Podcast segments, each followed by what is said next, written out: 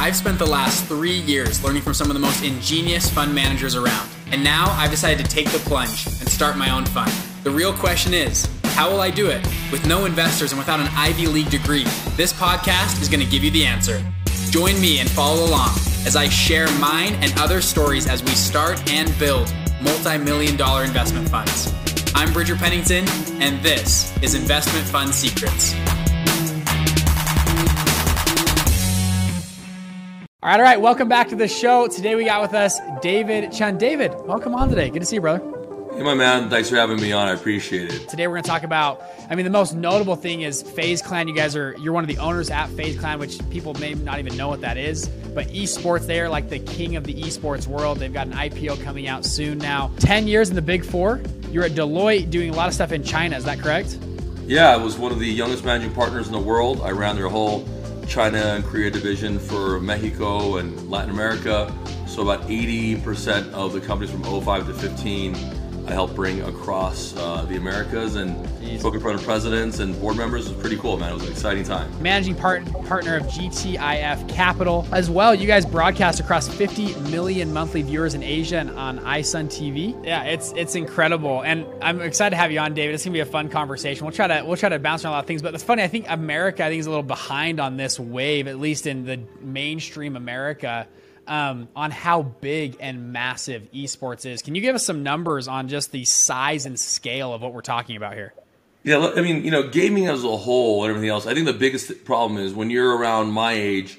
Um, you played video games. You were the first one to set up an Xbox tournament with your friends online, and then what? And then if you're older, it was a waste of time. Like my parents told me, it was a big waste of time. So that's already the hardest thing. The second thing is, you know, who the heck wants to watch these kids play video games the same question is why would you want to watch someone play golf or football or basketball? Right? You want to learn, you enjoy its form of entertainment. So as your children are watching their phones for 80 hours, they're being influenced by FaZe Clan and these other big lifestyle brands. And now what is a athlete like a Bronny James or a Kyler Murray or Ben Simmons who are part of FaZe, it's cool. It's a lifestyle. It's mm-hmm. it is a new age going from there. And the gaming statistics are scary. Before the pandemic, they said it was going to be a three billion dollar industry in 2023. After the pandemic, this will be a 200 billion dollar industry in 2023. Jeez. So where else have you seen that goes 197 billion dollars in an industry during a pandemic? The other thing, the other cool fact is 67% of the world plays video games. 67%. So now there's no longer a religion, there's no longer a race issue. You know, I'm a pretty good basketball player, but I meet someone who's six foot ten. I ain't that good of a basketball player anymore, right? Mm-hmm. Just the fact that we weren't given certain size and things in DNA, it was very difficult to play in competitive landscape. But in gaming, it doesn't matter if you're male, female, you know, whatever you believe in, as long as you're good, you're good. And then the other cool part is there's all these different titles. So that really kind of helps as well. And on the competitive world, just like anything else that you value, if it's on a quality evaluation, if it's on EBITDA, at the bare minimum, it's the access to the viewers to shifting going from the brand. So when I joined in FaZe in 2017, what the numbers were 10 billion viewers and 350 million subscribers. Wow. ten Jeez. billion views. And the craziest part about that wasn't even that. It was when I put them in a Super Bowl commercial with Gary Vee's team. We did a Planet Fitness commercial that had A Rod and Charlie Sheen, and our guy was in there for one second. He had more engagement than A Rod and Charlie Sheen did combined, and Planet Peanut sales went up. Hmm. That's power. That's real yeah. force, right? That's that's real notoriety. And you know, our people are from 34 and under, so that means the next 40 years we have clients. Yeah. Yep. It's the most amazing thing I've ever seen in my life. it really is incredible. Like I, so I, I lived in Asia for a while. We talked about that. I lived in Taiwan, and when I was there, um, League of Legends is huge in Taiwan. At least everyone loves playing League of Legends. And I was like, oh, this is nice, whatever. And I, I don't, I'll, you have to correct my statistic. I was told that year I was there, they had the, their championship, world championship game or match, whatever you want to call it, had the same amount of viewers as the Super Bowl that year. Yeah. Yeah. That's the size. When people are listening, like this is not some cute little oh whatever game. Like this is this is legit. This is the real deal, and you are on the cutting edge of, of all of this. So let's let's talk a little bit about FaZe Clan. So FaZe Clan is, I think I, you said it great to me. You're like this. This is the Lakers of esports. I mean, this is like the most pristine brand on the planet. And actually, really, I only know one esports team, and it's it's FaZe Clan because you guys have done such a great job of your team and marketing. You got Bronny James, all these people so how do you get involved with FaZe Clan? I mean, do you just walk up one day and like say I want to invest or like like what's how do you approach FaZe Clan to get in? Like what how did you how did you become an owner? You know what's really interesting is you talk about relationships in your podcast. You talk about adding value and doing the right things, right? That is the pinnacle uh, of my beliefs. That is the pinnacle of doing the right things that matter. You know that is why you have the Wall Street Rebel because what you believe in is what I believe in, which is doing the right things. And so I have a friend named Clinton Sparks who's one of the owners of XSET, but at that time he was um, he was in FaZe Clan, and he's the guy who did Lady Gaga's Born This Way, produced it, really well known, big, big DJ. We've been friends for 10 years at nightclubs and bars, and we stay friends. And one day he goes, Hey, I have this opportunity to join FaZe," and he tells me the numbers, and I said, What's the minimum and the maximum? Let's go. And I just joined it. I didn't think twice about it because KPIs are KPIs, numbers are numbers, numbers don't lie, right? There's fluff, and there's valuations, and there's foo foo, and there's potential. But if you have those viewers of stacks and you can see the vision and overcome the oh this is video games, somebody's watching it. Somebody has to do it. So that's how I, I joined. And you know, um, did you invest through your just personally or through your? You, I know you have a venture capital fund. Did you do it through that or just personally? Um, I did. A, well, I did through a, a very very small fund that we put in to make that one work. Um, and I put my money into it, obviously, in the fund to make that happen. So okay. it was really, really interesting because of the things that they were doing. And, you know, I kind of step back. You know, I see they're doing everything that they're doing right. You know, I'm just a very happy investor. Talk me through your, you know, streaming platforms viewership. I mean, that's the, the other side. And you, Utah, we, yeah. we sat down when you, you were out in Utah with us. We sat down and um, so for people that don't know, David, you were here at the Black Card Summit. It was awesome hanging out. It was fun to meet you there.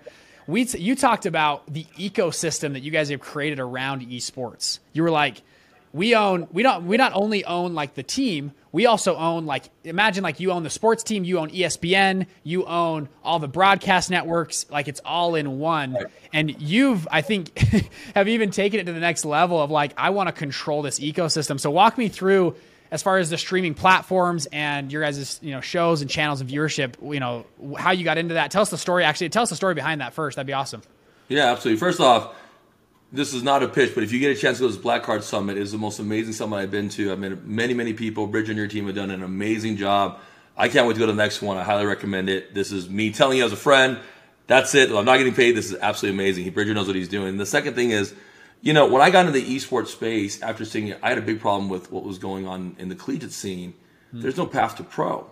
And unless you can actually go pro and prove to mom and dad that you're going to make six, seven, eight figures – they're going to tell you to leave you alone. Now, most parents are not going to let you leave the world of college to go become a professional gamer, right? And there's a lot of you, but there's, for the most part, it's going to be harder. So I recognize the necessity of college because we have a responsibility to make sure that we're teaching them the right things, that they're not just gaming, but they can learn other things like coding and content creating and public relations. And there's this whole ecosystem and industry that exists, like any industry, that you will need that are specialty markets that are there. Number one. Number two, when I saw that, I said, well, how do we do this? So I was speaking at a bunch of universities. I worked with four or five different university students that helped me co-found the NACL. And we first started off as a private, nonprofit collegiate league. And that was our idea. It was just to get sponsors, to give scholarships, to help kids fulfill their dreams. Our very first online tournament was League of Legends. And we had a guy sign with Drake's 100 Thieves. I mean, cool. we take people pro. We started doing combines, started doing high school. it matters. And people are like, well, I don't understand esports. Take out your take out the word NBA and throw in the word esports, exactly what we do in the league. Take out the word NFL, throw in esports, what we do in the league. So we started developing that and we started the need in Latin America. And, and how much just real let me cut you off. How much are these pros making? Like just so people that are still new to this, like you're saying, oh, I'm going to be a pro. Like, what does that mean as far as salary or income look like?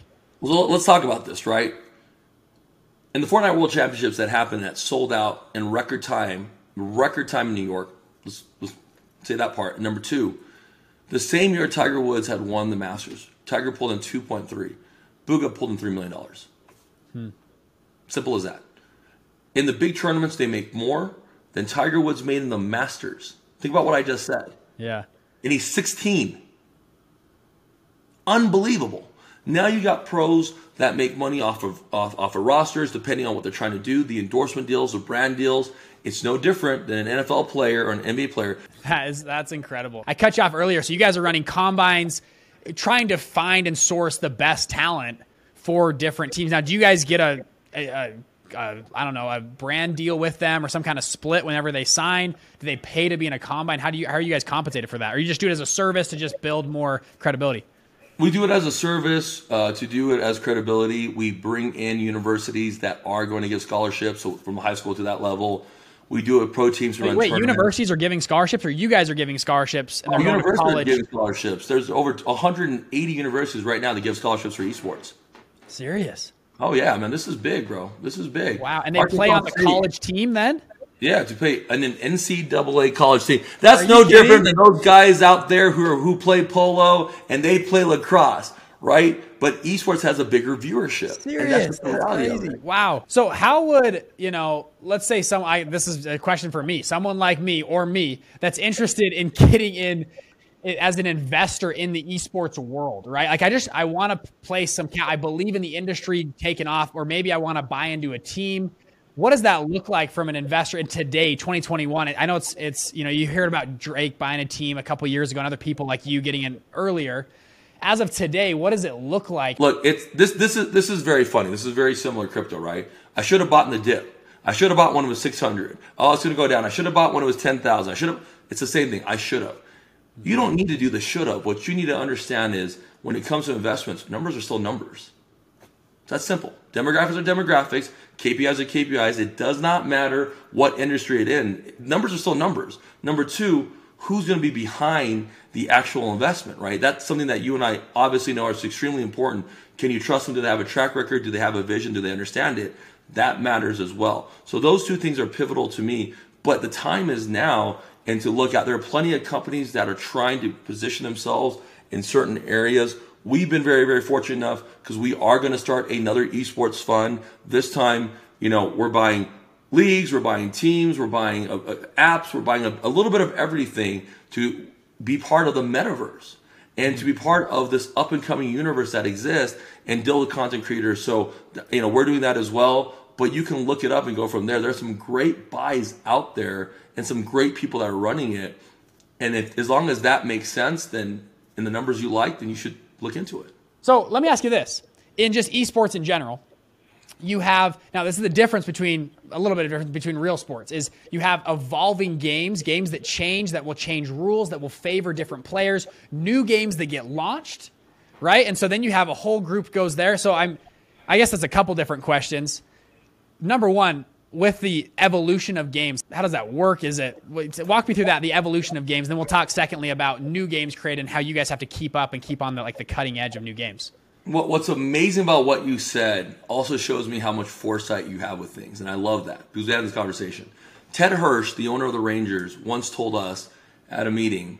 He said, "If the Rangers themselves, as a baseball team, exist, and if baseball died, what would happen to the, the Rangers brand?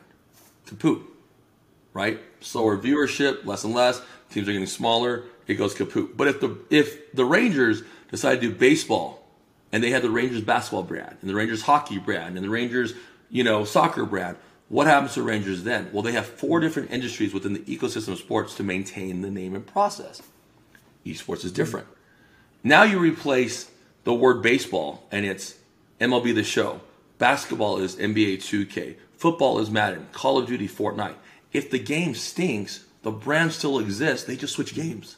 Hmm. Really cool. You see what I just said? They switch yeah. games. So you're hedging your bet at a much more safer rate because if I'm in a variety of games, then I have the opportunity to do a variety of different demographics. That's like me sitting there and saying, I want to, I have this big company, and within there, I have a show that's in Netflix and Hulu and NBC, and go from there. You're diversifying. That's the big difference. And then you can do specific games in specific countries that might be more popular in one country than another country. That's where it gets super unique. So that's the diversity uh, spectrum of it, and that's how you can maintain your brand. So if a game title does not exist, but the publisher decides to make a league out of it, we make our adjustments and go from there, right? That's what all these gaming companies are very smart in doing, and they're and they're working together with their communities to make that work. So that makes me super happy, and again, it hedges your bet and, uh, and things that you're doing. The growth potential is is infinite at that point. Like you know, the Rangers baseball team it can only grow as big as baseball. You guys can grow pretty much as big as the gaming industry, which right jump that, to 200 billion this year. Right, which is why I'm so bullish on this metaverse and want and starting a fund because now you can see the correlations. Mm, yeah. It is a constant demographic of existence that exists, and that's where it makes it very very special because it is such a different universe, and everyone keeps evolving in that direction. Right, so you can plug in game, you can't plug in go ice skate if you don't have hockey skates. Mm. Right? There's fundamental cost difference. So that's what I think is so cool about it. And then from there you goes content creation and viewership and et cetera, et cetera, et cetera, and clothing. But you know, it, it is super exciting. That's why you have all these big names. Robert Kraft owns a team. Mark Cuban owns a team. Michael Jordan, Shaq, because they know one thing, which is ability to hit viewers, and that's what they're doing in the gaming world, man. It's crazy. Huh? That's cool. I I don't. I think there's probably some parents watching this right now, like did he just like he like he just kind of convinced me that video games are good for my kids like i should let my kids game and have fun and just do it and what what do you say to like a parent that's you know no little jimmy shouldn't game he needs to be out you know do other things it's going to ruin his brain it's going to be x y and z what do you say to that uh, you know when uh, you know when most kids play sports or after school programs it's after school and then what ends up happening is they go to dinner and then on a Friday night or Saturday night, they go out from 9 to 3. And most of us who are young, we don't do things that are very smart from 9 to 3. Let's just be very honest. None of us do. And your kids will equally not do things that smart from 9 to 3. So they'll be running around. Or do you want your kids sitting at home talking to their friends, playing video games from 9 to 3 and not getting in trouble? Which one would you prefer as a parent? Number two, statistically speaking, gaming has reduced suicide rates among teens. We did an event with AC Green and his, his foundation. I sit on his board as well. Former Laker, right? Big, big, big man out there. The amount of kids that made testimonials that, that said that they felt included, they're not just talking about video games, they're talking about life. They're talking to their friends. They're doing it in their own way in their insert where they feel safe and comfortable and not judged. And you want to throw them out on the street with the wolves? That doesn't make any sense. Now, that's the difference. Now you're like, oh, they're all day going from there. Your kid knows more about what's coming in the future than you can ever imagine. Just because you don't know it doesn't mean that it doesn't exist or people don't know it. Right? That's what we say about crypto and everything else. So that that's what it comes down to. What do you want your kids to be doing Friday night? David, I know you've kept you long on here, and I, I, I think it's been fun to chat. Um, I'll leave. Uh, I like to do this with guests. I'm going to leave the mic open for two minutes. Actually, real quick, plug what we're going to do I want you to plug how people can find you, all that kind of stuff. And then I'm going to leave the mic open for two minutes. You get to say whatever you want. We can talk religions, politics, gaming, like business, whatever you want, just whatever final message you have for our audience, um, we'll do that. So first off, how do people find you? What's the best way to, you know, to listen to your show and all that kind of stuff? Yep. Uh, you know, Pandanomics is on Apple and Spotify. You can go check it out. There's some really amazing guests. I'm going to get Bridger on mine as well. But you have top notch people like, uh, uh, Urlacher and the, the, the editor in chief of Entrepreneur Magazine, the Academy winning director Domee Shi. But you'll learn that everyone has the same principle, which is they're nice, they're humble, they want to help people, and they do the right thing. It was never the path they thought. So that's really cool because these are friends of mine. It's commonalities. So you check that out. You can find me on Instagram, uh, Twitter at David Chen Panda. Uh, branding is, is a key. That's why I use the word panda. And uh, that works as well. So next time you see a Panda Express, you'll probably think about me at this point, which has been great. and then, you know, the thing I want to say is this, and it's a little bit off of, of, probably what we're talking about, but I know the type of man you are, and, and I respect you so much, and so you know I want to leave with this. You know, change is scary, and change is not fun, and and and it's hard to make change. And you know, if you look at statistically proving, the hardest thing to do is change. It's not the actual item; it's the fact that you mentally have to make that change and adapt that change. In fact, seventy percent of people don't ever do anything because they're afraid of change. I'm afraid too right? Bridger might be afraid too. We all want to succeed and we all want to do the best that we can because ultimately, if it was all up to us, we'd be happy, healthy, rich, and the world would be a better place. Mm-hmm. But the world is what the world is, so we have to do what we have to do. So you have to make that change. And I tell two things that are important. One thing I tell people is if you never start, people will sit there and say you never did anything and that you regret the rest of your life. When you start, everybody has advice and tell you how to do it. Even the guy, the gardener, no, doesn't matter, but they all have advice to tell you how to do it. And now you're trying to figure it out. When you get to the top, now they say you've changed. You're not the same person anymore. Nobody, you're not, the, you've changed so much. And when you retire, you're a has been. So if I don't win when I start, and I don't win when I'm doing it, and I don't win when I'm on top, and I don't want to retire, then the simple answer is I don't care what you think. I'm going to do it for me because I deserve to win and I deserve to break the cycles of my previous generations to make the world a better place. It's simple as that. And with that, I leave it with this. You survived 100%. Now think about what I just said. You survived 100% of your worst days. Every time your heart was broken and you didn't think you could move on, you're still here right now listening to this podcast. Probably on a $1,000 phone and a $2,000 computer in some cushiony place. You are so beyond blessed. Be appreciative of it. Every time you failed, you came back. You won. You beat the odds over and over again. And every time you didn't think you could go, you did. You have survived 100% of your worst days. And that is why you will be okay with whatever you're doing. And those are my final words, my friend. David Chun Panda, everybody. Thank you. That was Thank boom, you. baby. Boom. Little authority on that, too. I love it. Panda Economics. Go check him out on, on probably every platform you can find him. David Chun on Instagram. Hey, thank you so much. Thanks for coming on. It was Thanks a pleasure for having me. It's a blessing. I really appreciate it. Okay. See you guys next time.